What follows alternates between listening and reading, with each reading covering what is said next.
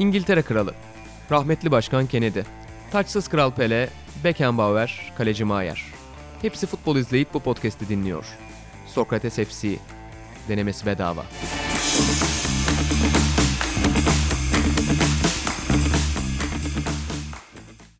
Sócrates ofisinden selamlar. Sócrates F C'nin yirmi beşinci bölümüyle birlikteyiz. Bugün yine farklı bir rotasyonla podcast odasındayız. Ben Atahan Altınordu, yanımda Arhan Ata Pilavoğlu ve Furkan Karasoy var. Aslında bugün İnan Özdemir de burada olacaktı. Son anda sattı. Hatta benim konum da İnan olmayınca çöpe gitti. Kendime yeni bir konu buldum. Bugün konuşacağımız konuları, hani Arhan'dan giriş yapacaktım. Bir podcast'ten önce bir otuz saniye Arhan senin konunu nasıl özetleyeyim dedim. Arhan da ben sesli düşüneceğim dedi. Şimdi Arhan'ın Şampiyonlar Ligi ve UEFA Avrupa Ligi'ni içinde barındıran sesli düşüncelerini dinlemek üzere sözü ona bırakıyorum. Evet Arhan, düşün. Evet abi, sesli düşüneceğim. Ee, biraz baskıyı da hissettim böyle sen girince. Şöyle sesli düşünmek istiyorum. yetmiş milyon seni dinliyor Arhan. Muhtemelen evet. En az yetmiş milyon dinliyor bizi şu an.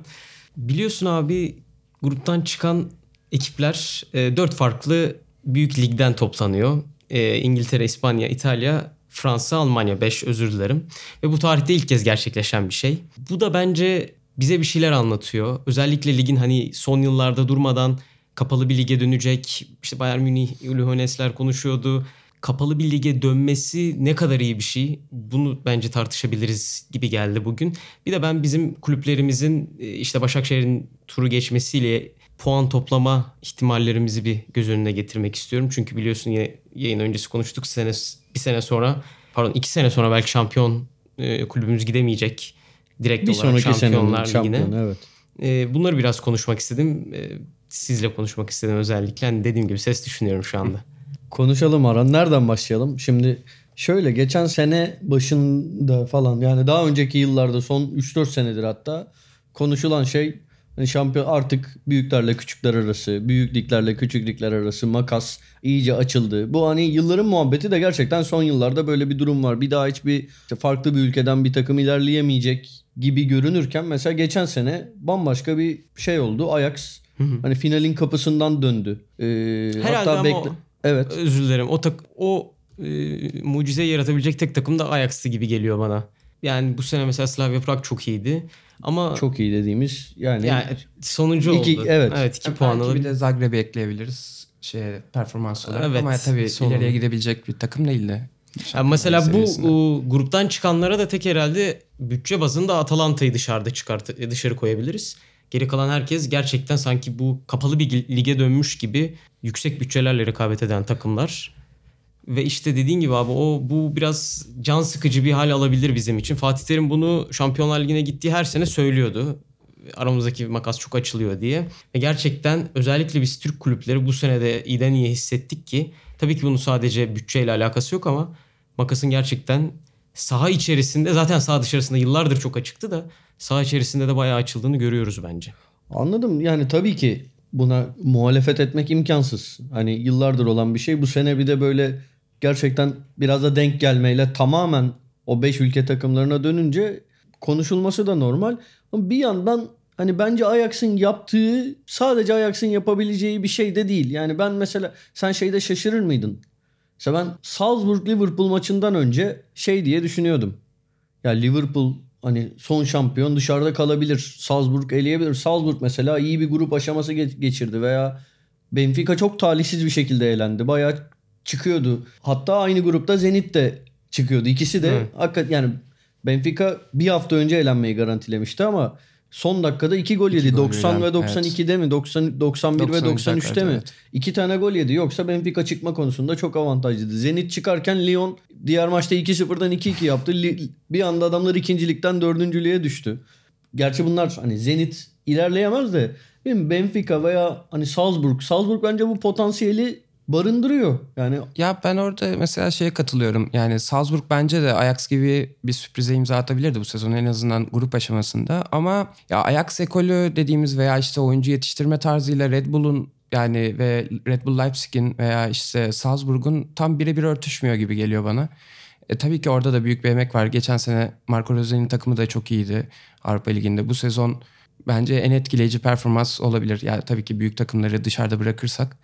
Ama Ajax gibi bir hikayeyi farklı yollarla kendilerine uyar, uyarlayacaklardı diye düşünüyorum. Bir o konuda tereddütüm var. Yani Ajax gibi böyle tabii, bütçesi tabii. oldukça düşük veya e, çünkü Ralf Rangnick'in özellikle en başta Leipzig ve Salzburg üzerinden, hatta dünya üzerindeki diğer e, birlikte oldukları takımlarla bir planı var. Ajax'ın başardığı şey bana o yüzden daha görkemli geliyor. Evet. Ama Salzburg konusunda katılıyorum. Yani bu sezon gerçekten son maça çıkarken ben acaba mı geçen sene o Napoli'nin atamadığı son dakikadaki golü acaba bu sene Salzburg başarabilir mi, Liverpool'u eleyebilir mi diye düşünmüştüm ama olmadı. Ya şöyle farklı, hani Ajax'ın tamam hem bir kulüp kü- kültürü hem altyapısı, ki bu da kulüp kültürüne dahil, hani farklı bir yol. Ya Salzburg'unki de öyle, tamam hani arkalarında maddi güç var ama direkt böyle parayı bastık aldık evet, gibi evet. değil. Evet.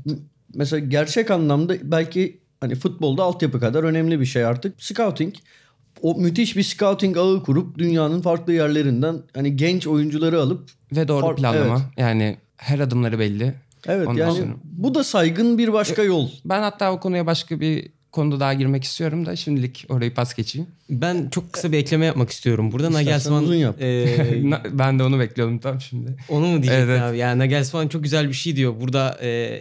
iyi yapılmış, iyi temeller atılmış bir proje, üstünde para var diye küçük görmenin ben yanlış olduğunu düşünüyorum diyor.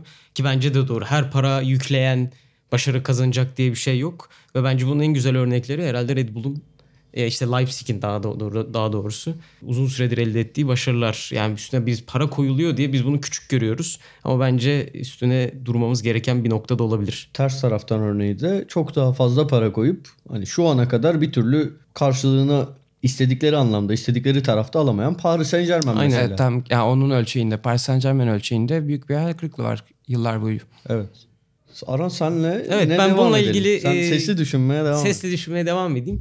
E, abi biliyorsunuz bu şampiyonların eklenmeyen yani birinci torbadan mesela Zenit'in e, işte geçtiğimiz sene Lokomotiv Moskova'nın gelmesi e, U E F A'nın aslında birinci torbadan şampiyon olarak kulüplerin alınmasını ve grupları biraz daha dengeli hale getirmesini istemişti. Benim buradaki korkum dengeli gruplardan da büyüklüklerden takımların çıkması. O biraz beni korkuttu. Aslında hani dediğin gibi yoksa belki Ajax çıkabilirdi, Benfica çıkabilirdi, e işte Salzburg çıkabilirdi. Son maçlara kalmış sonuçta evet. onların. Şa- Shakhtar çıkabilirdi. çıkabilirdi. Evet. Aynen. Dinamo Zagreb çıkabilirdi Atalanta yerine. Yine aynı gruptan. E, ama bunlara rağmen onları büyüklüklerden takımların çıkması beni biraz korkuttu. O yüzden de dediğim gibi işte tekrardan döndüğüm üzere acaba makas açılıyor mu ya geri dönüyoruz ne yazık ki. Evet yani bu bir süre daha zaten gündem olacak. Eninde sonunda da büyük ihtimalle farklı evet. bir lig. Kapalı bir yani lige dönüşecek. Kapalı burada lig. Şey falan da olabilir. Farklı coğrafyadan takımların da geldiği kapalı bir lig belki olabilir. Ne bileyim Flamengo'nun, River Plate'in, Boca'nın falan. Yani istiyoruz. Çok uzun vadede öyle Aynen. bir şey de olabilir. Ki konuşulan şeyler arasında orada tabii şeyi nasıl yapacaklar bilmiyorum. O mesafeleri, yolculukları falan da. Ama yani olabilir. Arhan'ın söylediği gibi son iki üç senedir öcü olarak görülen bu fikir. Hani çoğu nasıl desem çoğu Avrupa ülkesinde çok da büyük kulüpler haricinde iyi karşılanmayan bu fikir. Yani Şampiyonlar Ligi ve gelir dağılımları sonucunda zaten bir noktada oraya doğru kendiliğinden gidiyor gibi. Evet. O yüzden yani bunun önüne geçilir mi, geçilmesi mi gerekir? Nasıl yapılacak onu ya, ben bilemiyorum. Ben geçilsin isterim. Ee, ama hani dünyanın genel gidişatına evet. baktığımda da geçilecekmiş gibi görünmüyor. Hatta yani şimdi ne bileyim İstanbul'da da dolaşsan, Münih'e de gitsen, Kırıkkale'ye de gitsen hani gördüğün artık on mağazanın, on markanın beş tanesi aynı. Artık. Her yerden yani belki gün gelecek dünyada şey olacak. Bütün kafeler tek bir kafenin şubesi olacak. Hani her şey tekelleşiyor, her şey... Şimdi şey muhabbeti yapmak istemiyorum. Dünya global bir köye dönüyor falan muhabbeti yapmak istemiyorum. Klişe konuşmak istemiyorum ama futbolda da gidişat o yönde. Yani diğer spor branşlarında da çok farklı değil. Yani hani sadece futbolda gördüğümüz bir tablo da değil. O yüzden bir noktada çok kopuk bir örnek değil yani hayattan. Doğrusu o konuya katılıyorum. Arhan başka sesli düşüncelerin... Başka sesli düşünebileceğim bir şey kaldı mı abi? Avrupa Ligi de... Evet Avrupa Ligi... Sanki. Ya Avrupa Ligi herhalde zaten artık bizim yeni evimiz Türkiye açısından öyle olacak gibi duruyor gözüken o. Ama yeni evimizi de hani yeni evimizse pek önemsiyor gibi değiliz. Hani geçtiğimiz yıllarda Başakşehir pek önem vermedi. Hı hı. İşte bu sene Beşiktaş'ı, Trabzonspor'u gördük. Hani yedeklerle benim, yani belki benim eksiğimdir de ben Beşiktaş'ta ismini bilmediğim futbolcu vardı. Hayatımda ilk kez duyduğum son futbolcu vardı. Son Wolverhampton maçında değil mi? E, ya bilmem de gerekir belki de hani bildik yani bildiğim de vardı, bilmediğim bilmediğim de vardı. İlk on birdeki bir çocuğun adını bilmiyordum yani. Diğerlerini çok biliyordum. Normal. Şimdi unuttum da adını. Çok da benimsediğimiz bir ev gibi değil gibi diyecektim. Uzattım. Ya evet, o bizim beğenmediğimiz bir lig ama aslında dönüp dolaşıp hep oraya vardığımız bir lig. Yani beğenmiyoruz. Avrupa Ligi'nde maçlar izlenir mi? Yarı finalden sonra izlerim ben Avrupa Ligi maçlarını diyoruz ama. Şubat aylarında biraz değer kazanıyor Türkiye'de. Yani evet, her aynen. şeyde kalabildiysen, üçüncü evet. olabildiysen grupta o zaman dünyanın en önemli turnuvalarından biri haline geliyor. Bir de şöyle bir şey var mesela. Şampiyonlar Ligi'nde bir grup mesela sene başında işte bu sene Galatasaray vardı. Real Madrid, Paris Saint-Germain çıktı. Ben şaşırıyordum. Herkes şey diyordu o günlerde, hatırlarsanız. Hani on kişiden sekizi aa çok iyi grup oldu falan. Real Madrid düşüşte. Paris Saint-Germain işte ka- karışık kulüp, her şey beklenir falan derken ya ben arkadaşlarımla tartışıyordum. Ya dedim ne, nesi iyi grup bunun, çıldırdınız mı siz? En son konu şeye de dönüyordu. Ya kulüp brüj var, U E F A'ya gid- işte gideriz. O garantisi için ha, U- tabii ki. UEFA falan. Öyle baktığın zaman UEFA güzel bir şey gibi ama sene başında katılınca kimse umursamıyor. Şey olsa sizce umursanır mı bu arada? Şimdi mesela gruptan sonrası eleme ya, daha güzel, daha heyecanlı bir format. Sizce UEFA eskisi gibi ona dönse daha keyifli bir lig olur mu? Bence kupaların hepsi, yani Şampiyonlar Ligi'ni tabii ki ayrı tutmak gerekiyor ama kupaların hepsinde elemenin çok daha iyi olduğu aşikar. Mesela Türkiye Kupası'nda bile şu an o lanet grup sisteminden anca ha. ikili tura düşebildik. Evet. O şunu bile... soruyorum ama değer kazanır mı? Hani gerçekten herkesin ilgisi artar mı? Tamam yani değil mi sen de... Bence grup... o zevk yatsın ama yani reddedemeyiz. Tabii ki daha zevkli oluyor yani o... şey maçlarında böyle iyi rövanş maçlarındaki o heyecan, özellikle geri dönüş hikayeleri, bu yani Şampiyonlar Ligi, Avrupa Ligi gibi, gibi turnuvalarda şu an bunları çeyrek finalde, yarı final, geçen seneki Şampiyonlar Ligi'nde niye çok hoşumuza gitti veya benim hatta kendi fikrimi söyleyeyim. Çok evet doğru iki senede. E, çok güzel hikayeler oldu. Ondan önceki sene Roma döndü, geçen sene Liverpool döndü. Yani bu hikayelere Barcelona, de açık bir Paris Saint-Germain. Bu açık, o üç sene önce miydi? Yani bir de grup aşamasında da yani ne yazık ki Avrupa Ligi bir tek biz böyle bakmıyoruz. Yani İngiliz takımlarına da bakıyoruz. Onların çıkardığı kadrolara bakıyoruz sahaya. Yani dördüncü maçta gruptan çıkmayı garantilediyseniz zaten sahadaki en yaşlı oyuncunuz on dokuz yaşında falan oluyor veya yirmi oluyor. Yani tabii abartıyorum şu an biraz ama. İstisnalar haricinde işte, öyle oluyor. E, yani o maçları izlemek de, bir de takım sayısı çok fazla. Yani gerçekten çok fazla grup var ve bir anda o takımların böyle U yirmi bir kadrolarını izlemeye başlıyorsunuz grup aşamasında. E, o konuda ben yani elemeli bir planda daha zevkli olacağını düşünüyorum. İlgi artar. Ha, değer arttırır mı? Veya ne bileyim. Ya Şampiyonlar Ligi ile yarışır hale, gel- hale gelmeyecek tabii ki. Ama izleyici açısından bence çok daha değerli bir kupa olacaktır. Son olarak bir Başakşehir'in başarısına burada değinmek gerekir diye düşünüyorum. Evet tabii ki. Yani elimizde tutabileceğimiz tek takım Başakşehir oldu. Beşiktaş, Trabzonspor... Ne yazık ki. Orada ben, ben bir de şeye değinmek istiyorum abi. Hani küçük gördüğümüz bir turnuva Avrupa Ligi ve mesela gruplar çekildiğinde Trabzonspor'un da Beşiktaş'ın da evet saha içerisinde hani Beşiktaş çok kötü başladı sezona, Trabzonspor daha çok lige konsantre oldu. Belki bu yüzden çok kafa Avrupa Ligi'nde değildi ama ne olursa olsun kağıt üstünde çıkabileceğimiz gruplardı. Her ikisi de bence. İkisinden de çıkamamamız o da biraz beni şüphelendiriyor. Yani Slovan Bratislava, Getafe, Braga gibi takımlar bizim altımızda takımlar olarak görüyoruz ama saha içerisinde nedense biz hiçbir şekilde yarışamadık bu ekiplerle. Ya şundan da hiç gerçekten ağırlık da verilmedi. Yani bunun da etkisi var. Ağırlık verseydi işte Beşiktaş çok rahat çıkardı gruptan, Trabzonspor çok rahat çıkardı gruptan demiyorum. Hı hı. Ama denemediler Çıka, bile. Pek. Evet, çıkan kadrolara baktığımızda hani acaba o kadro ne yapardı bu maçta? Krasnodar maçlarını veya işte diğer maçları konuştuğumuzda ben hep merak ettim maçı izlerken. Yani bu arada mesela aklıma gelen Trabzonspor'un bir maçını izledim. Onu izlerken kafamda sürekli şey dönüyor. Ya şu şu oyuncu da olsaydı acaba olur muydu? Çünkü iyi bir mücadele var yine sahada. Ya Arhan'ın dediği gibi bu takımları altımıza görüyoruz ama mesela hiç beklemediğimiz, yani atıyorum Şampiyonlar Ligi'nde abartacağım biraz ama Real Madrid, Paris Saint-Germain'i çekmek gibi bir şey. Bence e, aynı grupta Mönchengladbach ve Roma'yı hı hı. çekmek ve, ve oradan... en zorundan çıktı evet. bir takımımız. Evet. Yani ben o açıdan şaşırdım ama aynı zamanda bir de Başakşehir'in geçtiğimiz yıl Avrupa Ligi'nde sahaya sürdüğü on birleri düşününce bu sene biraz galiba fark oldu düşünce yapısında. Ya veya kadro buna müsaitti bilmiyorum. Ama yani benim için en üzücü taraf ya Tabii ki sakatlıklardan dolayı rotasyonlar olacak, başka şeyler olacak ama en azından bir deneseydik.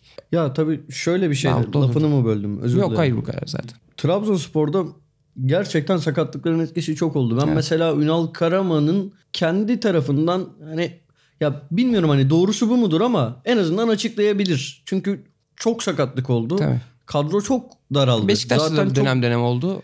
Ya evet, Beşiktaş'ta... ama yok, kıyaslayabilir evet. miyiz emin değilim. Evet, bir de hani Abdullah Avcı'nın genel olarak önceki yıllarda da Avrupa Ligi'ne yaklaşımı çok farklı değildi.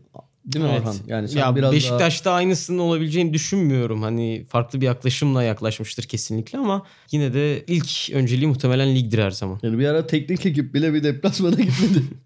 öyle öyle bir şey oldu. Yardımcısı yönetti. Neyse şey. Ama e... ben mesela en üzüldüğüm nokta ya Trabzonspor'un özellikle genç oyuncularının, çok yetenekli genç oyuncuları, Abdülkadir sakatlanmasaydı, işte diğer oyuncular olsaydı ya o kadronun Avrupa'da bir şeyler evet. başarmasını çok isterdim. Ben de. Yani ben özellikle de Trabzon. Yani niye Beşiktaş değil, niye Başakşehir değil konuşmuyorum ama yani o kadro çünkü heyecan verici bir futbol oynuyor. Hatalar da yapıyorlar ama çok da güzel işler yapıyorlar. Ya tecrübeli oyuncular da çok değerli Trabzonspor'daki. Ya o kadronun biraz Avrupa yürüyüşünü uzun görmek, daha böyle mücadeleci, bir gruptan çıkıp eleme turlarına kaldığını görmek beni mutlu ederdi açıkçası. Ben o açıdan üzgünüm. Yani Beşiktaş ve Trabzonspor'u ilerleyen turlarda görememiş olmaktan. Trabzonspor sene başında Sparta Prag'la eşleştiğinde Aa, evet, ve evet. tur zora girdiğinde ben şey düşünüyordum açıkçası. Ya şurada ön elemede kaza olacak. O yüzden belki Trabzonsporluların yirmi sene sonra bile hatırlayabileceği bir Avrupa sezonu şurada bir gol yüzünden gidecek tüh falan diye düşünüyordum. Her Güzel oyuncusu neredeyse şöyle... transfer yapabilecek oyuncular. Yani onları bir Avrupa'da konuşulduğunu görmek çok zevkli olurdu. O zaman şuradan ikinci konumuza bağlayalım diye düşünüyorum. Roma Mönchengladbach grubundan lider çıkan bir Başakşehir. En son hani Mönchengladbach'ı deplasmanda yenip son dakika golüyle çıkmak. Bu niye zordan bağlayacağım? Mönchengladbach'ın Almanya Ligi'ndeki liderliğinden yola çıkıp biraz Bundesliga konuşalım diyeceğim ama Bundesliga'yı sana soracağım Furkan. Benim Bundesliga... Ben Almanya Ligi açık kanaldan yayınlanması bittiği günden bu yana Almanya Ligi izleyemiyorum. E çok yani, zor oluyor evet, evet. dönem dönem ulaşmak. Ama e, ben şöyle topu alayım o zaman. Mönchengladbach maçıyla başlayayım. Önce Mönchengladbach'ta sezon başında zaten büyük bir değişiklik oldu. Yani Marco Rose'yi göreve getirdikten sonra Salzburg'dan geldi. Başarılı bir sezonun ardından geldi. Ben bu kadar kısa sürede bu kadar başarılı olabileceklerini çok tahmin etmiyordum. Yani yine özellikle bu sene Almanya Ligi'nde yine bir Jürgen Klopp etkisi var. Hem David Wagner'ın Schalke'yi alması, hem Marco Rose'nin Mönchengladbach'ın başına geçmesi. Bunlar Klopp okullu demek istemiyorum. Daha oraya gelmedik sanırım ama çok değerli bir antrenör başına geçti. Ayrıca zaten Klopp'un eskiden öğrencisi Mainz takımında. Sol bekiydi o takımın ve hatta hikayelerinde de şeyi anlatır. Ya bu arada Marco Rose o konuda çok şanslı. Çünkü çalıştığı teknik adamlar biri Jürgen Klopp, biri Ralf Rangnick. Ama o kendisini Klopp'tan daha çok şey öğrendiğini söylüyor röportajlarında. Ve ondan da öğrendiği bir şey. Hani antrenmanlarda biz onunla burun buruna gelirdik, tartışırdık, dönerdik. Ben işimi yapardım, o işini yapardı. Yine iyi olurduk, her şeyi unuturduk diye. O da kendini açıkçası dönemsel sinirlenme demek istemiyorum da o bir tartışma anında biraz kendi kaybetmeden de olsa biraz tepkisini fazla ortaya koyması vesaire huylarıyla Klopp'a benziyor ama bu takımı çok iyi yönettiğini düşünüyorum bu sene Marco Rose'nin. Yani gerçekten çok iyi transferlerle başladılar ve e, gerçekten işleyen bir oyun planları var. Ben o yüzden şey görmüyorum. Hani bunu bir sürpriz olarak görmüyorum ama Avrupa Ligi yolculuğunda hep son dakika golleriyle ilerleyen bir takım vardı ve bu son maça bu şekilde taşındı. Ama Başakşehir maçında beni şaşırtan hafta sonu Bayern Münih maçında özellikle iki gol atan Benzabaini kadroda yoktu. Lars Stindl ilk on birde yoktu. Ben açıkçası kader, yani gruptaki kader maçına yedeklerle başlayacağını çok düşünmüyordum. Sonra skoru işte İrfan'ın golünden sonra skoru biraz kaybettiğinde o oyunculara da başvurdu. Galiba Benzabaini ikinci golden sonra aldı. Tam emin değilim ondan. Ama açıkçası onlarda da bir büyük bir moral bozukluğu olduğunu düşünüyordum. Belki Başakşehir'i son Roma maçından sonra daha rahat geçeceklerini mi düşündüler? Çünkü Bundesliga'da işler ciddileştikten sonra ve bu seneki rekabetçi Bundesliga'yı düşününce Mönchengladbach'ın bir şansı olduğunu konuşmaya başladık. Yani o sebeple Rose'nin böyle bir rotasyon tercihi olabilir ama o da pahalıya mal oldu. Çünkü ben bu arada gerçekten beğendim geçen ikinci devrede Başakşehir'in oynadığı oyunu. Gladbach'ın yani önemli pozisyonları vardı. Direkten dönen top var. Playa'nın çok kritik bir anda Mert Günok'un çıkardığı top var. Hani bunlar pozisyon da buldular ama günün sonunda Başakşehir kötü oynadı diyemiyoruz. Gerçekten bir, özellikle Dembaba'nın oyuna girişinden sonra oyunu da yıktılar ve ben açıkçası son dakikaları izlerken ya galiba Başakşehir bir pozisyonda atacak, hani doksana geldik artık, böyle seksen altıda kaçan gol var vesaire, ama şey noktasındaydım. Ya ben Başakşehir gol atacak diye izlemeye başladım. O hissi verdi. O açıdan Başakşehir için büyük bir kazanç. Ee, Mönchengladbach için de belki şöyle bir kazancı olur bu hikayenin. Yani Bundesliga yolculuğunda bu sene ben açıkçası bir takımın şampiyonluğu çalabileceğini düşünüyorum. Ya çünkü bunu geçti... soracaktım sana. Fazla konuştum orayı da kapatmışalım. Yok yok. Ee, yani... Gözlerinin içine bakıyordum ya. Hani onu acı, onu açıkladım. Oradan devam edeyim o zaman. Mesela Lucien Favre bu sene çok tartışılıyor. Bence buna yol açan konu da geçtiğimiz senede çalınabilecek bir şampiyonluktu bence. Yani Bayern Münih, Niko Kovac altında insanları çok ikna eden bir futbola ortaya koyamadı. Ya iki sene bu. Geçen sene kupaları da aldılar ama ya lig sonda çözüldü. Birçok yıl ya böyle Bayern Münih'in büyük farkla götürdüğü yılların ardından ilk defa böyle sona geldi ama o karar anlarında Lucien Favre'ın takımında bir dağılma gördük hep. Ya maç içinde giden, hatta bir mağlubiyet değil, maç içinde giden tek olumsuz şeyde takım bir anda ne yapacağını kestiremeyen, bilemeyen. Ben bu sene Hummels transferini biraz ondan sevmiştim. Çünkü çok geçmiş takım. Hani karar verici olarak belki bir Marco Rose'u sayabiliyoruz. O da sakatlıklardan çok çekiyor. O sebeple Hummels'ten öyle bir etki bekliyordum açıkçası ama tek oyuncudan da böyle bir şey beklemek yanlış oluyormuş. Bu sene de gördük. Ve hani bu sene yine şampiyonluk ortada. Lucien Favre açıkçası Şampiyonlar Ligi grubunu çıkamasaydı bence veya Klinsmann her tabelinin başındaki ilk maçında Dortmund'u yenebilseydi bence Lucien Favre görevden ayrılmış olurdu. Ya öyle çok büyük söylentiler vardı, zaten konuşuluyordu. Ama ya bunlar da haksız değil çünkü Borussia Dortmund'un böyle bir sezondan bahsediyoruz. Sezon başında ya Bundesliga'da iki maç üst üste kazandığı sadece iki aralık var. Biri sezon başında, biri de daha geçtiğimiz hafta Fortuna Düsseldorf'u yendikten sonra böyle bir olay yaşandı. Arada hep bir de istikrarsız bir takım var. Ya bu da Borussia Dortmund'un geleceği hakkında soru işaretleri oluşturuyor hala. Ya buradan da muhtemelen heyecanlanan kulüpler var. Ama bir şey söyleyeceğim. Şimdi Almanya Ligi bu sezon hani zirve biraz karışık. Hemen hemen her takım için aynı şey geçerli değil mi? Galiba Mönchengladbach'ın ya mesela e, La- La- öyle bir serisi var. Leipzig'in bir serisi var şu an. Öyle mi? Ee, Gladbach mesela sonraki üç maçı çok kolay ama hani tabii ki ya Dortmund gelsin o maçı üst üste kazansın demiyorum. Yani bu zaten ligin akışı içinde böyle şeyler yaşanıyor ama e, Dortmund'un iki maç üst üste kazanamaması sezon boyunca sadece iki çerçevede bunu aylar sonra başarması o soru işareti oluşturuluyor ki zaten Kevin Kurani de bu konuda yani Lucien Favre herkes iyi bir taktisyen, iyi bir insan. Ben açıkçası çok sevdiğim bir antrenör çünkü hani boş zamanlarında böyle çevre sorunlarıyla ilgilenen, iklim konusuna kafa yoran, ya saygı duyduğum bir antrenör. Aynı zamanda saha içine kattıklarıyla da saygı duyduğum bir antrenör ama Kurani'nin güzel bir cümlesi vardı Lucien Favre hakkında. Lucien Favre gerçekten çok kaliteli bir antrenör ama işler sıkıştığında, baskı altındayken Lucien Favre'ın Borussia Dortmund'un ağırlığını kaldırabildiğini düşünmüyorum demişti. Ben de artık o fikre biraz e, yakınım diyebilirim. Peki şampiyonluğu çalacak takım adayın bu durumda kim oluyor? Ya, Leipzig mi? Ben Leipzig... Mönchengladbach mı? Yoksa ne bileyim Mönchengladbach atıyorum. Bu seneki için söylemiyorum da işte on sene önceki Türkiye'de Sivasspor'un çıktığı gibi veya ne bileyim Leicester Ligi ilk yarısını lider bitirdiğinde kimse demiyordur Leicester evet. şampiyon mu olacak veya lider. Bence mesela çok... Leicester de o sene Tottenham'dan çaldı. Yani Tottenham'ın beklediği bir şampiyonluk ihtimali mesela çok büyük adayken bu sene aynısını Dortmund yaşayabilir diye düşünüyorum Tottenham'la. Yani ben o sezonun akışında tamam Leicester çok iyi bir performans gösteriyor ama Tottenham galiba çalacak. İlk şampiyonluğunu böyle alacak Premier Lig'de diye düşünürken bir anda Leicester fırsat bu fırsat deyip şampiyonluğu götürdü. Ben aynısını Dortmund'un yaşayabileceğini ve Leipzig gibi bir takımın öne çıkabileceğini düşünüyorum. Çünkü çok ben çok beğeniyorum oynadıkları futbolu. Aynı zamanda az önce Arhan bahsetti Nagelsman konusundan. Ya ben Nagelsmann projesini küçümsemek için söylemedim ki Nagelsmann'a şu konuda saygı duyuyorum. Genç yaşta başladığı için ben bu antrenörlüğü şu yaşta bırakacağım. Ya şimdi tam hatırlamıyorum elli yaşında altmış yaşında bırakacağım diyen bir antrenör. Yani kariyer planını zaten kafada çok erken yapmış. Yani çok farklı yerlere savrulmayacak bir antrenör. Ve bu, bu antrenör takım seçerken Nagelsmann geçen sene Leipzig kararını vermese ya bilmiyorum siz katılır mısınız? Çok daha farklı takımlara çalışabilirdi. Avrupa'nın herhangi bir ülkesinde herhangi bir başa oynayan takımı çalıştırabilecek noktadaydı bence. Ama o seçimi yaptı. Çünkü Leipzig'teki projeye muhtemelen inandı ve ben kariyer planı muhtemelen iki sene içinde, üç sene içinde bir şampiyonluk yaşamak istiyorum dedi ve projeye dahil oldu. O konuda çok takdir ediyorum ve takım hani sezon başına kıyasla çok daha iyi durumda. Çok iyi etkili oynuyorlar. Timo Werner'i tutmaları çok etkiliydi o açıdan. Bayern Münih söylentileri çıkmıştı. Pişman mıdır Münih bilmiyorum ama Lewandowski'nin formunu da düşününce. Ama Leipzig gerçekten, ya Bayern Münih'e bakıyoruz. Her zaman bölüm sonu canavarı çıkar, Bayern Münih bu şampiyonluğu alır diye düşünürdük ama teknik direktör belirsizliği var. Hansi Flick'le sezon ortasına kadar, yani devre arasına kadar devam edeceklerini açıkladılar ama sonrası ne olacak? Kötü sonuçlar da gelmeye başladı ligde.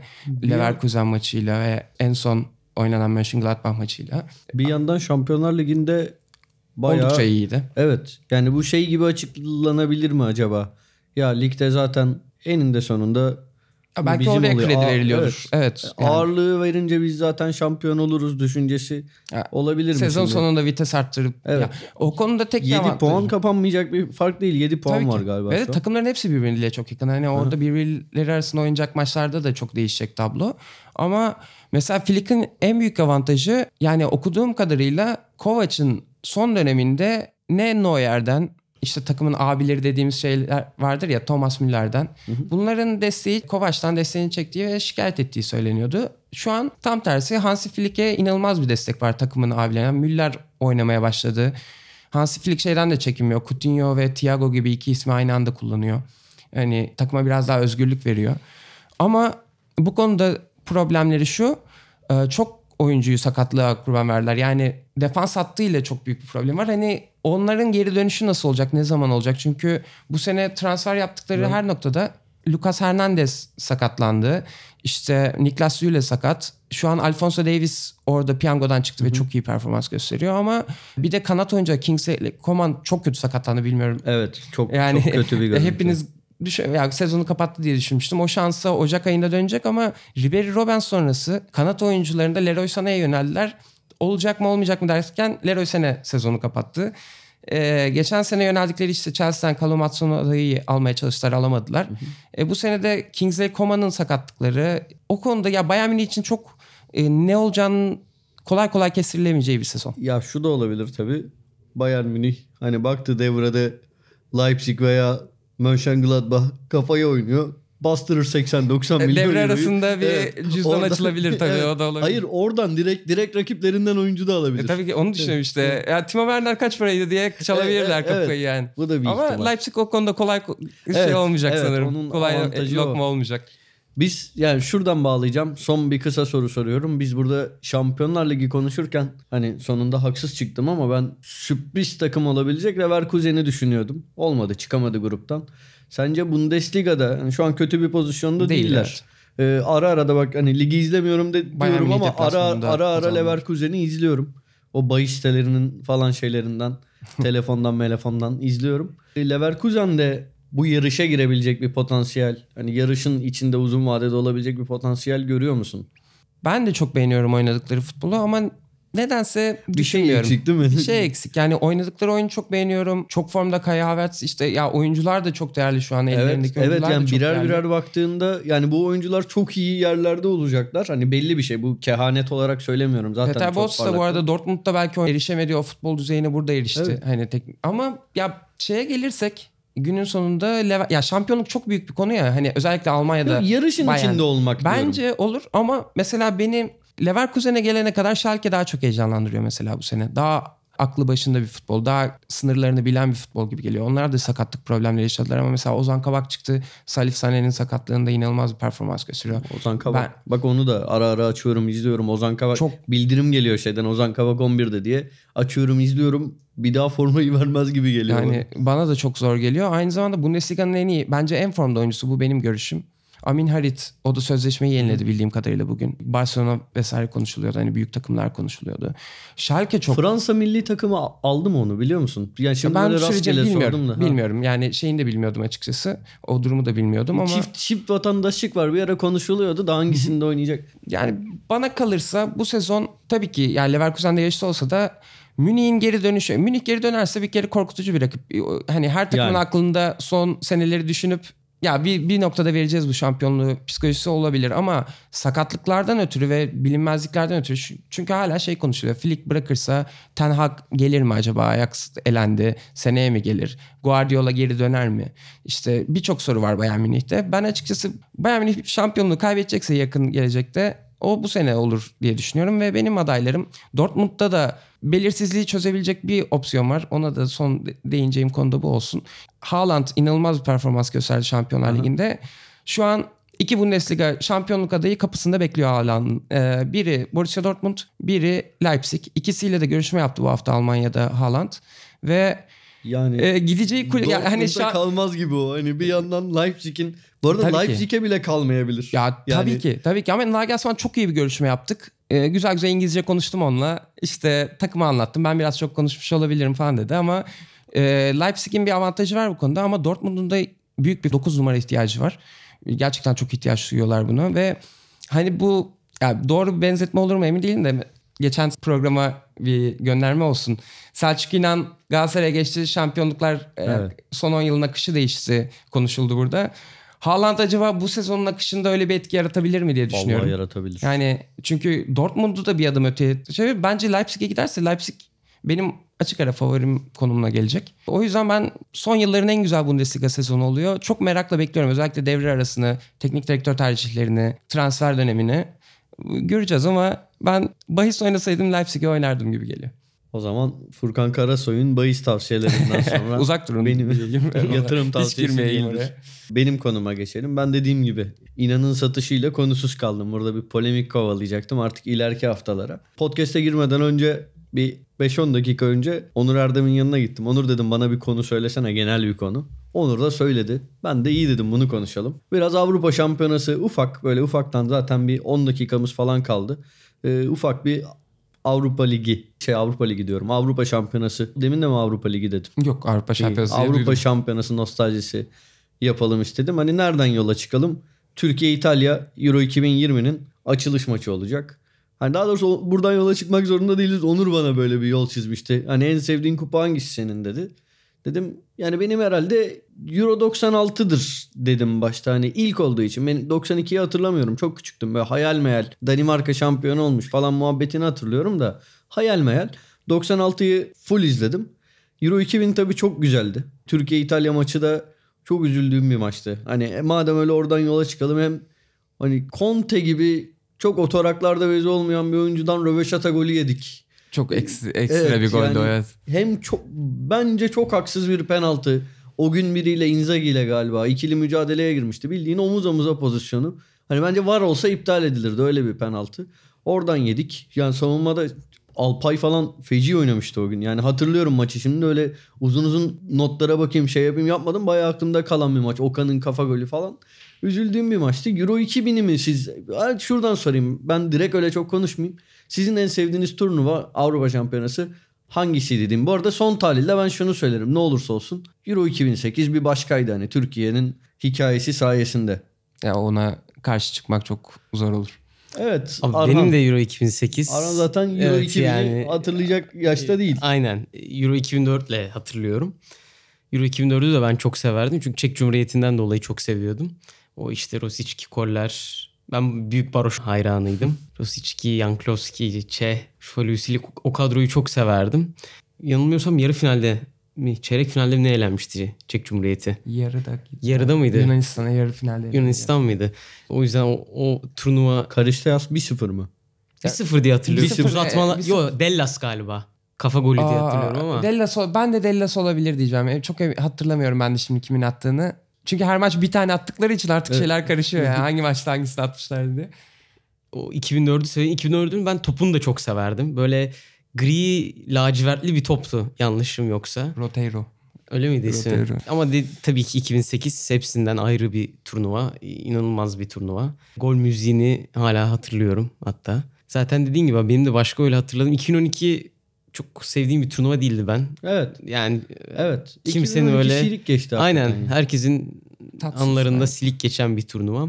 iki bin on altıda bizim için herhalde ben iki bin on altı turnuvasında Türkiye'yi zaten tutmuyordum. Türkiye yenildikçe çok seviniyordum. O yüzden benim için güzel geçti Euro iki bin on altı. Ben Türkiye'den sonra Galler'i tutuyordum. Benim için de Türkiye dışında gayet iyi bir turnuvaydı. Sürprizlerin güzel aslında evet, evet. benim beğendiğim bir turnuvaydı. Ben o turnuvayı çok, çok beğenmediğini söyleyen insan vardı o dönem. Ama ben beğenmiştim gayet. Evet evet onunla, onunla da benim bence arkadaşlarımın de. Birçoğu ya artık tadı kalmadı bu turnuvaların diyordu da ben çok beğenmiştim. Bence de öyle. Senin favori Hangisi? Ee, ya ben biraz kopya çekeceğim galiba. Euro iki bin üzerine konuşmaya başladık. Euro iki bini seçelim. Ya tabii bir de bunun şeyle alakası var. Euro doksan altının sadece finalini biraz yarım yamalak hatırlıyorum. Yarı finalde galiba bir maç hatırlıyorum. Bir de Panini abimin Euro doksan altı e, şeyi vardı. Sonra o e, bir balkondan düşürüp onu kaybetti. Öyle mi? Ben evet. de burada araya gireceğim. Bir doksanlar sayısı yaptığımızda dergiye küçük bir bölüme yazmıştım. Euro doksan altı çıkartma kitapçığı benim için, hani o dönem senin için de öyledir. Tabii ki canım. En önemli şey, hani bütün hayat amacım o kitapçığı tamamlamak. Her şeyi yaptık. Hani en son elli tane kalınca mektup gönderdik. O geldi bilmem ne falan. Sonra canım annem bittiği gün atmış çöpe. Bitti zaten amaç. Evet, bitti, bitti, bitti zaten demiş. Ya, ya dedi. Niye attın anne? Bitti zaten, ne yapacaksın diye. Attı, saklayamıyorum. Ben iki bin altı ile başlamıştım. Biriktirmeye mi? Yani, ben aynen. Vallahi hiç doksan altı kadar hiç uğraşmadım. Ben doksan altıda o kadar üzüldüm ki en son, yani buradan selam olsun Cem Pektor'u, son Dünya Dünya Kupası'nda yapsak mı öyle bir şey demişti. Beraber onunla beraber ikimiz de alıp hatırlıyorum. iki bin on sekizde öyle bir girdim. Onu da ya öyle bir hayal kırıklığından sonra geri dönmek çok zor oluyor. Ben şey yapamadım. Panini'ye tekrar geri dönemedim kolay ben kolay. Ben de buradan Fatih Demireli'ye teşekkür etmek isterim. Türkiye'ye geldiğinde onun bir akrabası mı ne satıyormuş onları. Türkiye'ye geldiğinde oh, ben oh. hiç biriktirmiyordum. Bir karton getirdi bana. Yapıştırdım yapıştırdım. Yani bak, hiç uğraşmadım. O kartondan çıkanları yapıştırdım. Zaten yüzde doksanı doldu. otuz tane falan kaldı herhalde çıkmayan. Onlarla da uğraşmadım yani. Mektup falan şu bu bilmem Ben ne. biraz teessüf ederim o zaman. Yani böyle biz de biriktiriyorduk. biz de biriktiriyorduk. Bilmiyordum. Şu an üzüldüm. Ben aslında şaka yaptım. Böyle bir şey olmadı şimdi. Sócrates Almanya ekibini bölmek istemem. Öyle bir Fatih'in jesti olmuştu. Ama o, ben de pek... bütün fazlalarımı sana verdim. Ya hatırlıyorum. Teşekkür ederiz. Yani ben o konuda hakkını yiyemem. Ama turnuvaya gelirsek. Turnuvada da ya Euro iki bini seçerim. Çünkü iz, başından sonuna izlediğim turnuva, ilk turnuva. Ve e, bence Türkiye'nin hikayesi güzeldi. Ya kaybettiğimiz maçta bile kaçan penaltı, işte Portekiz maçında kırmızı kart vardı galiba Alpay'ın, yanlış hatırlamıyorsam. Hı-hı. Yani evet, o, o üzgünlük. Ama Portekiz'i o kadar seviyordum ki o takımı, hani ona da çok üzülemedim.